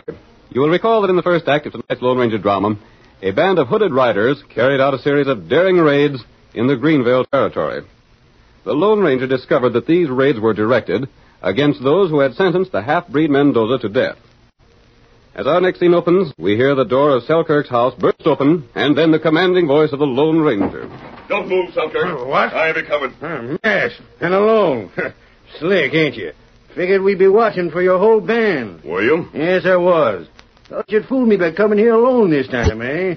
Well, my cash ain't here. I know it isn't. You know? Hey, you don't talk like a half-breed. I'm not. And you're big. I thought your bunch was breeds and the leaders was pint size. You're right, Sig. Some of the outlaws are breeds, and the leader is small in size. But I'm not one of the band. Yes. I'm here to help you. Those outlaws will be coming just as you supposed, and I'm hoping to see their leader. Slim chance of it. He's too blame slick. I want to follow the band and learn where their hiding place is. It'll be easier than following the faint trail they leave. Can't follow him. Why? They got the fastest horses around here. I'll match my horse with theirs. That's good, and match your horse with theirs. That's what I said. I want your help, Selkirk. Well, they ain't falling for no tricks. It said that they're the slickest crooks alive. And this is likely just one more trick to get me to show where my cash is hid. I'm afraid when I tell you what I want you to do, you'll be even more convinced that it's a trick. What's that? I want you to give the outlaws your cash when they come. Yeah? So that's the scheme. Pose as a friend of mine, out to help me. Get me to agree to let them crooks have my cash so you can follow 'em and locate their hideout. Why, dead wretcher, I see through that scheme. But you're wrong. I need your help where to find the other money that's been stolen. Well, you don't get it. Huh. Tell me such a yarn and think I'll fall for it. Tell me your horse can outrun them others. It can, it will. You won't have no chance of keeping the pace with him, even if you're on the level. I haven't time to waste with you, Selkirk. I'll show you my horse, and you can judge for yourself. Come outside. I won't. Come on. Let go of my arm. Outside. Stop dragging me. Here, Silver. Silver, There's the horse I spoke of. land sakes alive. The size of it. Are you going to help me or not? Silver. You call that horse Silver. That's my horse's name. Masked. Tall. That voice. That horse. Great gun, stranger. Listen, The Raiders! The Raiders is coming! they're coming. Are you helping me or not? Uh, Helping you. You bet your life I am. Who is they that wouldn't help the Lone Ranger? Good enough. Tonight we'll tell the tale. I'll be waiting. Yep. Come on, Silver!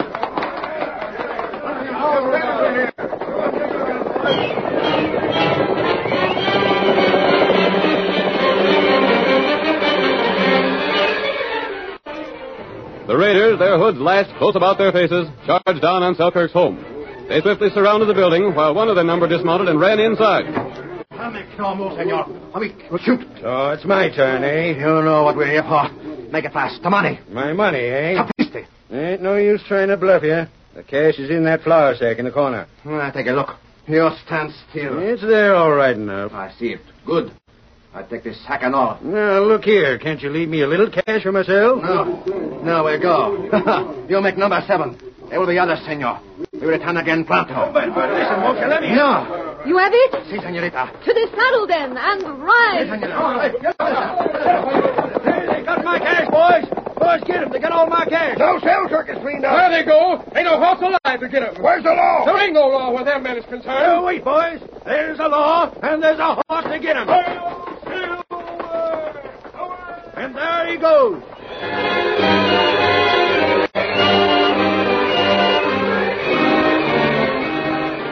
The Lone Ranger mounted on Silver raced after the outlaws. Carita and her men soon knew they were being followed. The hooded riders were mounted on the finest horses in that region, but they were no match for the great horse Silver.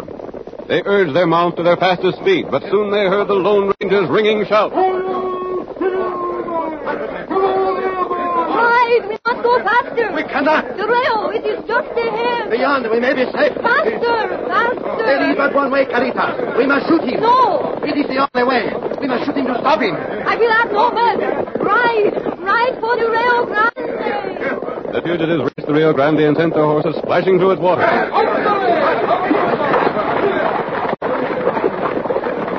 Once more on firm ground, the Lone Ranger finally overtook Carita and her band.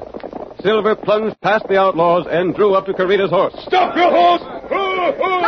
Stop! I want to speak to you! Let me go! I shoot! Get back! I'm watching every one of you! Let go, let go. You're going to ride with me! No, no. We shoot! No, no, not shoot him. You're riding in my saddle! Stop, stop, and let me go. A girl! Let me go. The rest of you keep back! I'll Silver! Away! We're going to ride ahead of you, friends, and a lot I want to say to you. No, let me go. Let me go, I tell you. Tagging won't help you. Come on, Silver!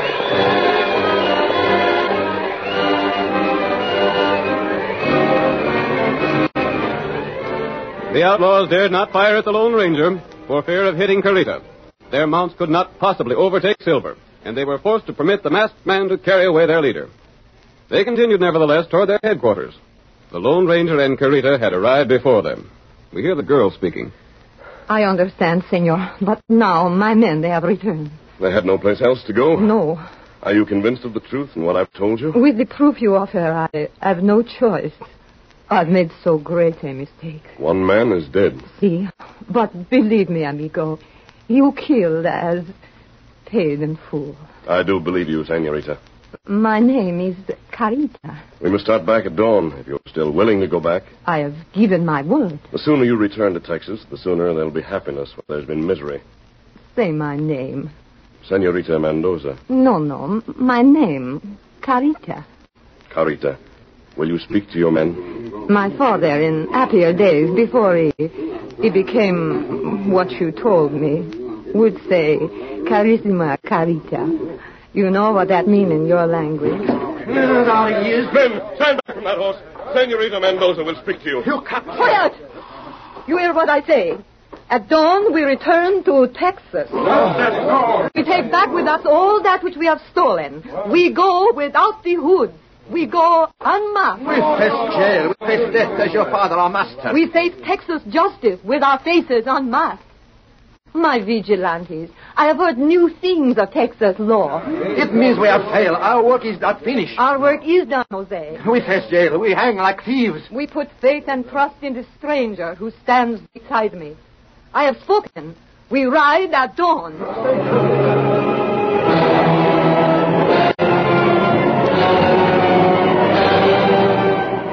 The Lone Ranger made the return trip to Greenville alone. Outside town, he met Tonto, who told him that everyone in town knew the masked man had persuaded Selkirk to give up his money to the hooded riders.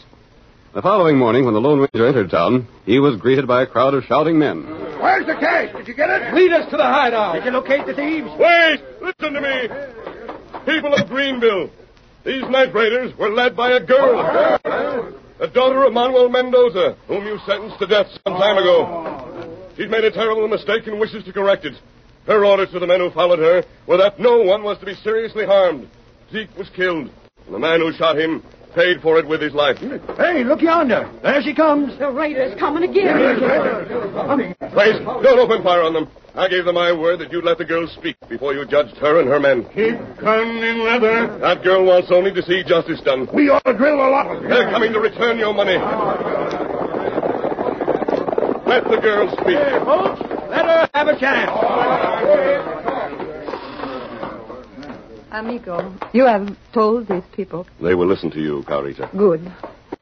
People, I have made the great mistake. I could not think my father was so wrong. He sent me a message just before he paid for his crime, telling me of injustice that was done him. He beseeched me to take the men who work for us at the rancho and come to seek vengeance on those who passed judgment on him. I could not kill or have killed. I gave order only to rob. That man has told me the truth. I've learned that my father was not what I wanted to think of him. I have learned that your American justice is a good justice. That my father was a bad man, deserving of what punishment he got. That is why I come now to bring back not only what was taken, but but twice as much to repay for the injuries you have suffered. I I ask peace and the chance to return home. The girl has thrown herself on your mercy. She's convinced that your American justice is fair.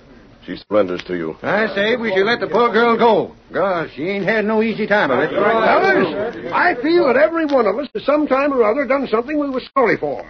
And the one big thing about the West is that a person can get a second chance here. Any, anyone that wants a second chance to do right can have it, for all of me. Let the girl go back to her home. The man that says she can't has me to deal with. Sakes alive, I'd likely have done the same thing. Oh, amigo. Senor, senora, I thank you. Come on, Silver. Now, let's get back to our own places and let them folks from below the border do the same. Here, miss, you're plumb tuckered out. Before you start back for home, come to our place and refresh yourself. You, you people, you are so good. I thank you. See, miss, let me ask you just one thing. See? Just how could this masked man convince you that you was wrong about your paw and that he was telling you the truth? You, senor, perhaps would not understand. The heck I wouldn't. Just tell me. He he took me in his arms. He held me on his horse. He was so grand, so brave, so strong. Yeah, but what did he do to prove that I knew Senor he told the truth because you see I I admired him so I I trusted him. I I loved him. And that's all it took to convince you? See, senor. Well, I'll be doggone. I can't savvy women.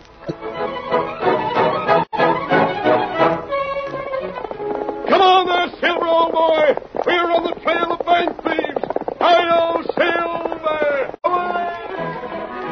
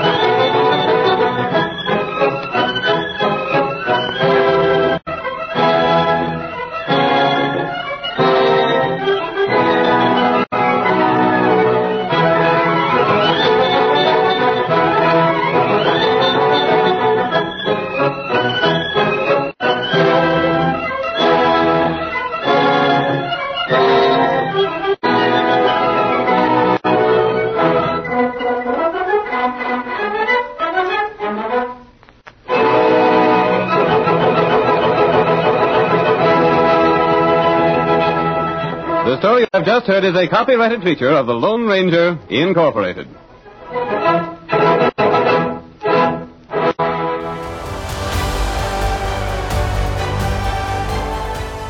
Get this and previous episodes of Silver Age Heroes Radio Theater wherever you get podcasts or by visiting phoenixmedia.us forward slash Silver Age Heroes. Join us again, same bat time, same bat station, for another presentation of Silver Age Heroes Radio Theater. Excelsior!